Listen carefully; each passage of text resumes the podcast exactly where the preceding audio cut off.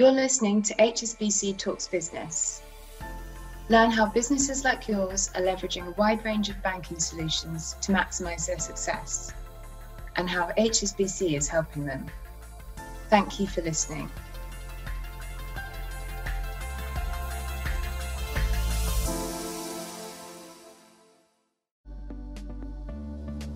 Welcome to Inspiring Progressive Female Entrepreneurs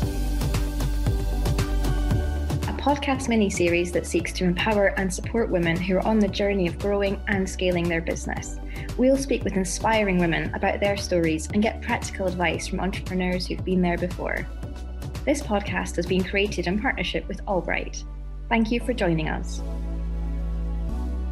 Thank you so much for joining. And we're really excited today because we're actually joined by Pocket Sun as well as Nicole Denholder. So Pocket is the one of the co-founders of SoGal Ventures, probably one of the most inspirational and really motivating female founder funds out there. And Nicole Denholder is the founder of Next Chapter Raise. It's a Hong Kong-based business. And coincidentally, Nicole has also worked with Pocket and SoGal Ventures just recently. So it's a really nice tie-up all around.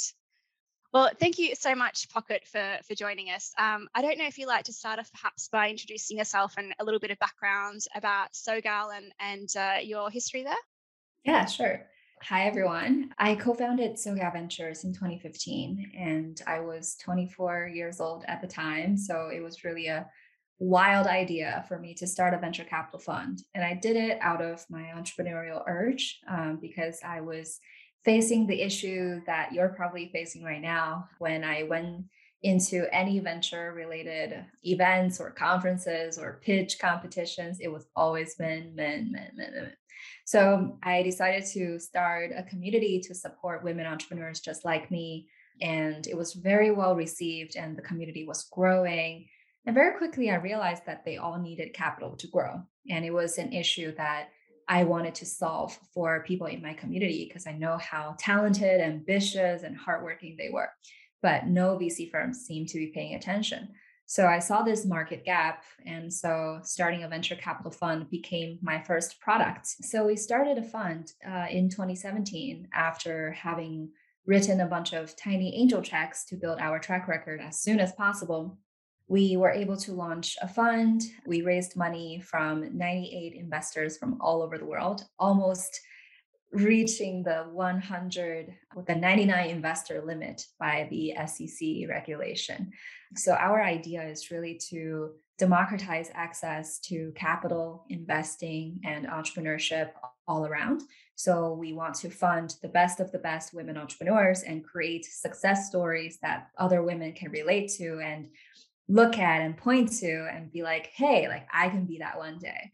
And we also want to massively increase the pipeline for women investors so that more in like you know women are sitting on the other side of the table and making these critical decisions and currently 90% is you know men making these decisions and very few women are having uh, any say in it and on the other hand, we also want to increase the percentage of women operators, women board members, and women sitting highly on the cap table. So, pretty much, we are creating this overall ecosystem that enables women to really flourish and grow and to prove with numbers that investing in women yields superior returns. So that's a short story but yeah, we launched a $15 million fund in 2017. Took us almost four years to raise that. So I know the difficulty of fundraising. And now we're launching a second fund, which is $100 million. Um, wow. So it's a significant jump. We're very excited for the next chapter. We are closing the first 20 million uh, from mainly existing investors as we speak. Perfect. Thank you. I, I think it's just absolutely extraordinary. I think back to what I was doing at 24 and it was nowhere near as incredible as that. it was very ordinary, let me tell you. Um, so something that I think really sort of sets your fund apart is that you're really looking for founders with a purpose. You've described it as people who are really deeply connected to the problem they're solving. Can you tell us a little bit more about that? Why is that so important? And what does that sort of mean from your perspective as an investor? Yeah, so what we are really into is what we call the rest of us. So, as we all know, the infrastructure, the world we live in, were pretty much all built by men. The rules are invented by men, and it, in the beginning, it was only men that played in these rules. Um, and women only joined the game pretty recently in the past few decades. So we definitely don't have the leg up there. And we have a lot of work to do to rebuild and reshape the infrastructure and every industry and society as we know it so that, you know, more diverse voices and more life experiences can be accommodated. So, for example, like women's health is something that I'm really passionate about. I don't know if you know, but like pretty much all the over the counter drugs were never tested on women before they you know got into market so things like this are everywhere in every single industry so there are so many opportunities for people like us uh, people like you to really step up and say you know i want to do something different i want to create a different type of experience for people like me mm, so i think there's so much power in owning who you are where you come from and what you want to do for people like you and that's what we want to invest in as a fund Fantastic. I love that owning who you are. I think that's really, really key. And you're so right. If anyone's read Invisible Women, it's just startling. Um, just how much of the the world has been designed without even taking consideration um, sort of female even genetics you know continue on that sort of um, vein then you're a lot of the companies you've tended to invest in are really trying to promote social change um, why do you sort of gear more towards them? Are they sort of showing you in terms of being a business decision as well as you know, a greater societal impact as well? Yes. So when we set out to um, create Fund One, we talked about three main pillars. We wanted to invest in global first businesses. Um, we wanted to invest in design driven businesses that are really designed based on a real need and are designed around the humans that are going to use this product and service. And we also wanted to invest in community powered businesses that can really create this flywheel network effect and can generate greater good when the company becomes bigger. Um, and another thing we didn't mention uh, specifically as a pillar, but it came up throughout our deck was sustainability. So we ended up investing in a lot of uh, very much sustainability minded companies. I would say we take impact very seriously, but we don't brand ourselves as an impact fund. And in fact, our first fund uh, scored $3 billion companies just in a matter of three and a half years. And these are all women led companies. They all have very solid business fundamentals, great revenue, great profit, great, great growth. And so we are really proud to prove that, you know, investing in women is not just a you know a feel good project it is something that creates real returns and many of our companies actually became b corps in the us which means you prioritize social good before profit but these companies are equally successful. They are you know growing equally fast. So i really think impact and profits or growth are not two separate things. They could go hand in hand. That's brilliant. I think we um perhaps we'll take a turn into sort of the more practical advice now. Mm-hmm. So I think the big question is what is your advice to to founders who are trying to find the right type of investor to approach and how do you find one that's really on the same page as you? The first thing is to have the right mentality. Um, I think a mistake that a lot of women founders make is they kind of put themselves down in the fundraising process. They feel like they have to beg or they have to, you know, like try really hard to get someone to invest. And it's almost like asking someone for a big favor. And I certainly had that period before, um, feeling that, you know, like asking someone for money is is a really overwhelming thing to do. And it it takes a toll on me. But I think adjusting your money mentality is really important. Uh, I think as women, when we grow up, a lot of the times we have these myths and um, negative feelings around money. So I think finding the root cause in what's causing you to feel apologetic about money and feel apologetic about uh, getting investors, that's a number one thing. And the second thing I would say is to to feel that this is a mutual opportunity um, because you are hardworking on your company 24 7 right? You are you're mm-hmm. losing sleep because of this. You're losing hair because of this. So who are you going to make rich when you become a successful business? That is a question you need to ask yourself and it's not it can't be just a random person that you don't particularly like and this is a a relationship that's pretty hard to break off. So you need to be as selective as the investors on the other side.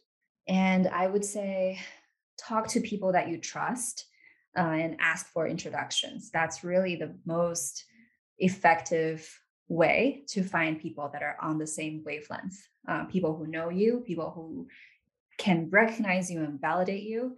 And you can also talk to other founders that you trust and ask them, you know, who are the investors on your cap table that you like and ask for intros shamelessly. Do you think you need a warm introduction to firm or is it okay just to, to pick up the phone and and introduce yourself? It is okay to do cold outreach. Uh, we have gotten a lot of cold outreach like on a ba- daily basis, um, but having a warm intro almost never hurts. So yeah, and sometimes getting a warm intro doesn't even need to be like you know this person who is introducing you really well. Like it could be just you could cold reach out to them on LinkedIn and ask them for an intro to someone else. Um, and it works. And I would say, um, yeah, you could actually um, find a portfolio company that is similar to yours, or you know, a portfolio company that's similar in your stage of this VC firm. And then you LinkedIn reach out to that portfolio founder and say, you know, like, I'm really interested in your investor. Can you make an introduction? Usually founders have, you know, like compassion for other founders. So they are more likely to to say yes and, and forward your message to, to the investor. I think that's a really, a really smart tactic. What happens when you get rejected or discouraged? Because it's never going to be a journey of yeses, is it? um, I've been there. So, yes, it's a journey of no's. Um, and and that's okay. It's really a numbers game. People are not joking when they say it's a numbers game. And especially for women, we need to be more thick skinned. When we were raising our fund, it was really, really tough because we didn't have a product or service, right? Like we are a startup basically, but we didn't have a product or service. So we're really just selling ourselves, like our ability to identify good companies, our ability as fund managers, and it was not proven at all. So we definitely have been through that phase, and it was really hard. Uh, we got a ton of no's. Like, think about it. We got yeses from 98 investors. So, think about the lead funnel we had and think about how many no's we had to get to that 98 yeses. But it does get easier. Like this time, raising the the 20 million for our second fund we did that in a matter of weeks um, instead of four years. So i think once you build the trust um, and relationships over time it becomes much easier. Also an important lesson i learned about no's is to don't stop there. Um, when you hear a no take a deep breath um, and don't take it personally. No just means not now right? It's not right for them right at this moment. But you could use this opportunity to ask the other person, you know, like, give me some feedback or when will it be right for you? Or you know like what are you looking for? Maybe i can introduce other deals to you and be helpful to you in a different way. And you know like in the end that uh, mutual beneficiary relationship will reciprocate to you and this person can introduce you to others so I'd say definitely take take the advantage of no's because no's are better than ghosting you, right? Uh, and I do that a lot because we just get too many deals. But yeah, when you hear a no, take that as an opportunity because um, when they say no, they feel bad. Like normally people feel bad when they say no. So ask for something else and maybe you will get, you know, another introduction or, you know, some feedback that you needed um, or, you know, whatever you need at that moment so yeah, no is a beautiful beginning. I really, oh, really like that. I think that is really smart. And you're right. If you got 98 yeses, the number of no's must be quadruple. I'm, I'm guessing. I'm, I'm probably overstating that. but I, I, think that's a really positive way to think about this is that also that person is a contact, right? Even though they've said no.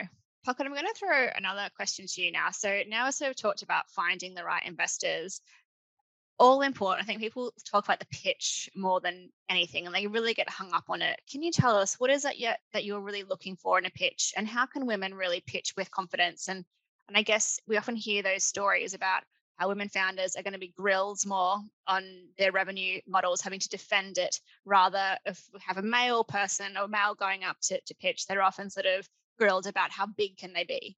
So two very different perspectives um, on the people pitching. Do you see that, and is that something that female founders should sort of be be thinking about when they're developing their pitch? Yes. Um, so a good pitch is really the combination of arts and science. It's not, you know, just numbers. It's not just the story. It's somewhere in between. It's it has to evoke people's imagination, and you kind of need to take them to a wonderland that they haven't seen before. And you need to do that with showing, you know, how things are currently, and if things keep going this way, what are the consequences? and then present your solution and what kind of dreamland this could take us all into. And then you need to talk about, you know, the big market and you need to talk about, you know, why you are the team to do it. You need to talk about the traction so far. This is something I really care about. Um, you can say all the things in the world, but I want to see how much you are able to get done in what period of time and with what resources. So if you have, you know, an existing big revenue um, source, you have established partnerships, you have clients, you have customers who are, you know, waiting for your product, you whatever you've done, really make sure you showcase those things. And we want to see the plan for growth. What are the milestones? What is the capital requirements for you to get to the next milestone? Is that capital intensive or not? uh, and who else do you have around the table because being able to network and get people good people around you is a very important quality for an entrepreneur and i would say overall you have to be more assertive than you're used to um, and but at the same time make it inviting and very much a, a storytelling experience yeah and don't fill the slides with too much content like leave space for imagination a, a very important tip is when you project your revenue, right? Like project your revenue on where it should be or where it could be in the next three years. Don't go too long. Like three years is just right. Um, and when you project your revenue, don't project it based on the resources you have now. Project it based on if you're successfully to raise the money you need now and the successful money, like the money you need next year and the money you need the year after. With this capital injection, where can you be?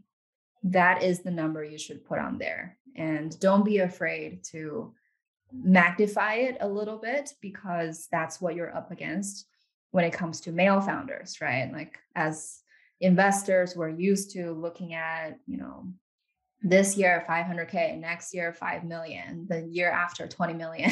Like guys will say that all the time and we know it's not always true. It's almost always not true. Um, but still people like investors want to see that you know this is where you see the business going. And it's not going to be 1 million this year 2 million next year 3 million the year after. Like that's not exciting for vcs just because of how vcs run and how we are judged by. Thank you. I think that's really great. And I think it leads neatly onto a question that, that Nicole has. One of the things I find a lot of founders ask, and we had this happen last week with two companies, was the conversation on company valuation came up, equity, depending on you know the funds they were asking for. And just wondering what your advice is to companies when you kind of cover those topics.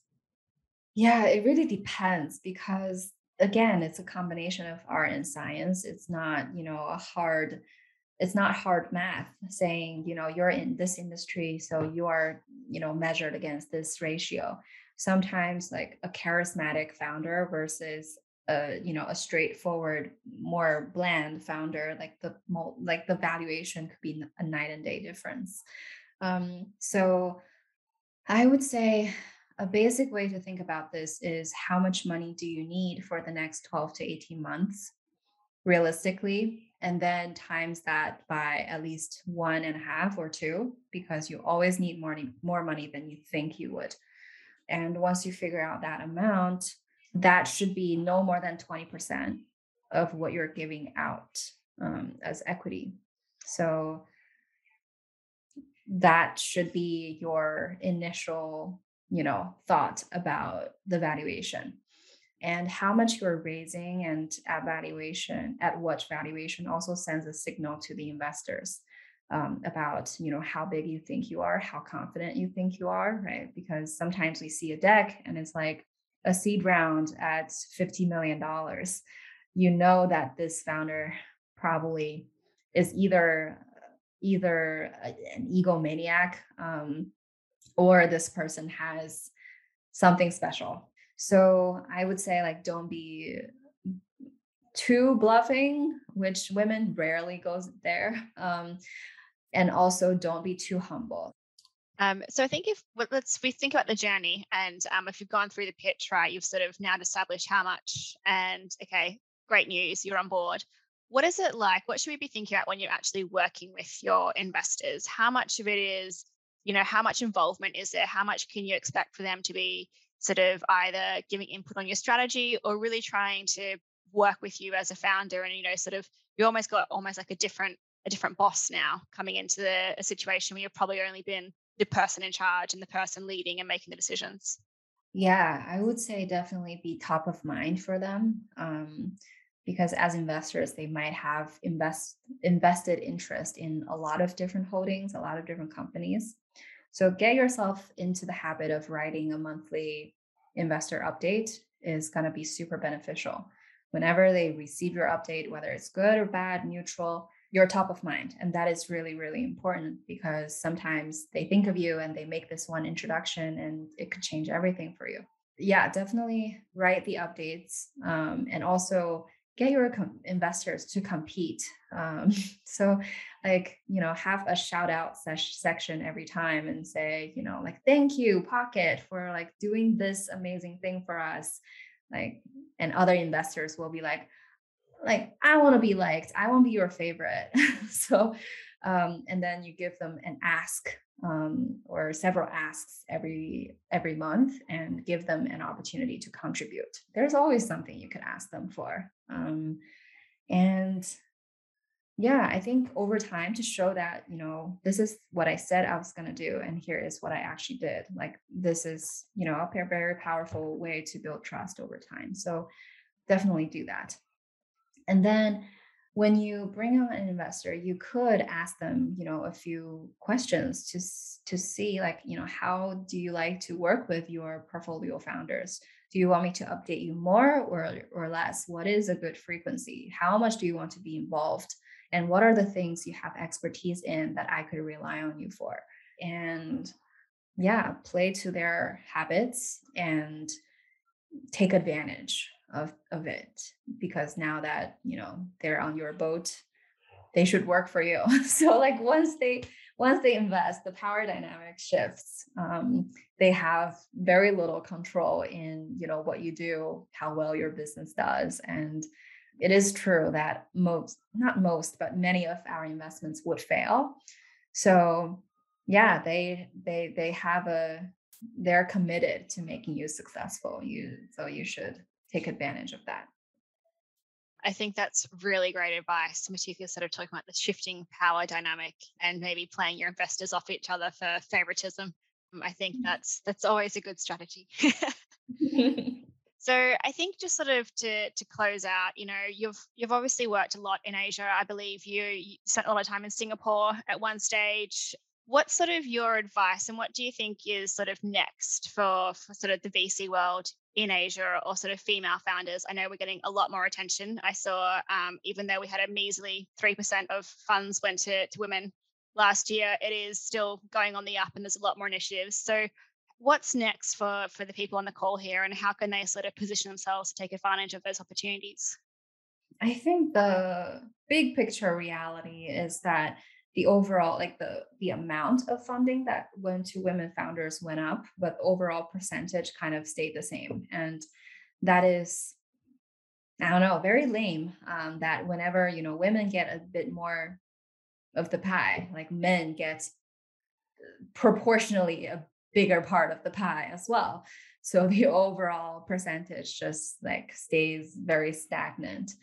Um, but don't be discouraged because i think this year there are a lot more uh, women ipo stories women unicorn comp- uh, unicorn stories um, that are really inspirational. And be, be proud that you are uh, a female founded company and don't um, see it as a disadvantage um, and if you are treated, you know, poorly by an investor or you're, you know, not respected, harassed, or whatever, um, definitely speak up about it because the the tide has changed. I think you will get more uh, reports than before, and I would say definitely find a community that you can trust.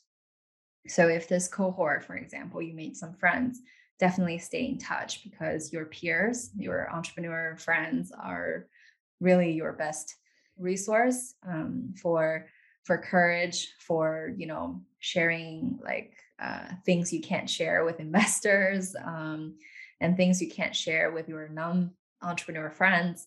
Um, really find your support system and um, build uh, frequent communications with them.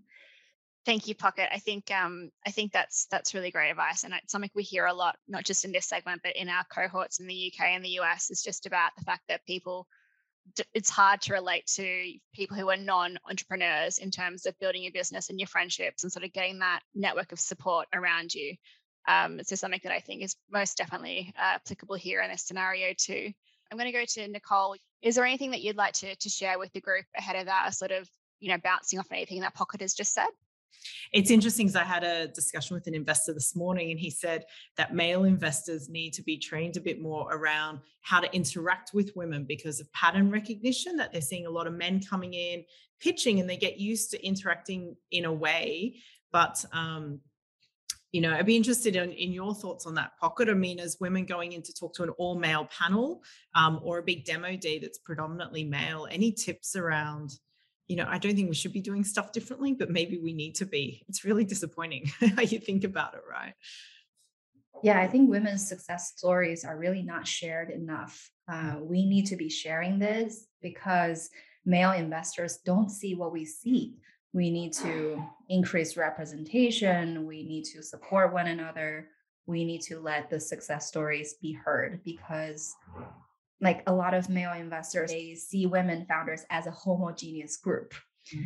It benefits us and they hurt it and it hurts us too, right? But the benefit part is when they see like other women being successful, they might all of a sudden be like, oh, women can do that. Maybe I should talk to Claire again, right? Um, so kind of creates that positive reinforcing mm. cycle. Um, and um, yeah push for change like whenever you know if the press reaches out to ask you for a quote on you know what's going on with being a female founder speak up always speak up and be opinionated. That's okay like being a founder you should be opinionated. Don't be afraid to to be transparent about your experience and uh, that might earn you more respect. Brilliant. So thank you so much for your time today. I hope this is as useful and as inspiring, as informative as, as it was for, for me. Um, and I'm not even an, entrepreneur, and I feel fired up after this. So thank you so much, and a huge thank you, Pocket. Yeah, thanks for inviting me. You've been listening to Inspiring Progressive Female Entrepreneurs, HSBC's podcast mini series dedicated to supporting women on the path of growing and scaling their own businesses. To access more resources for female entrepreneurs, please refer to the description of this podcast.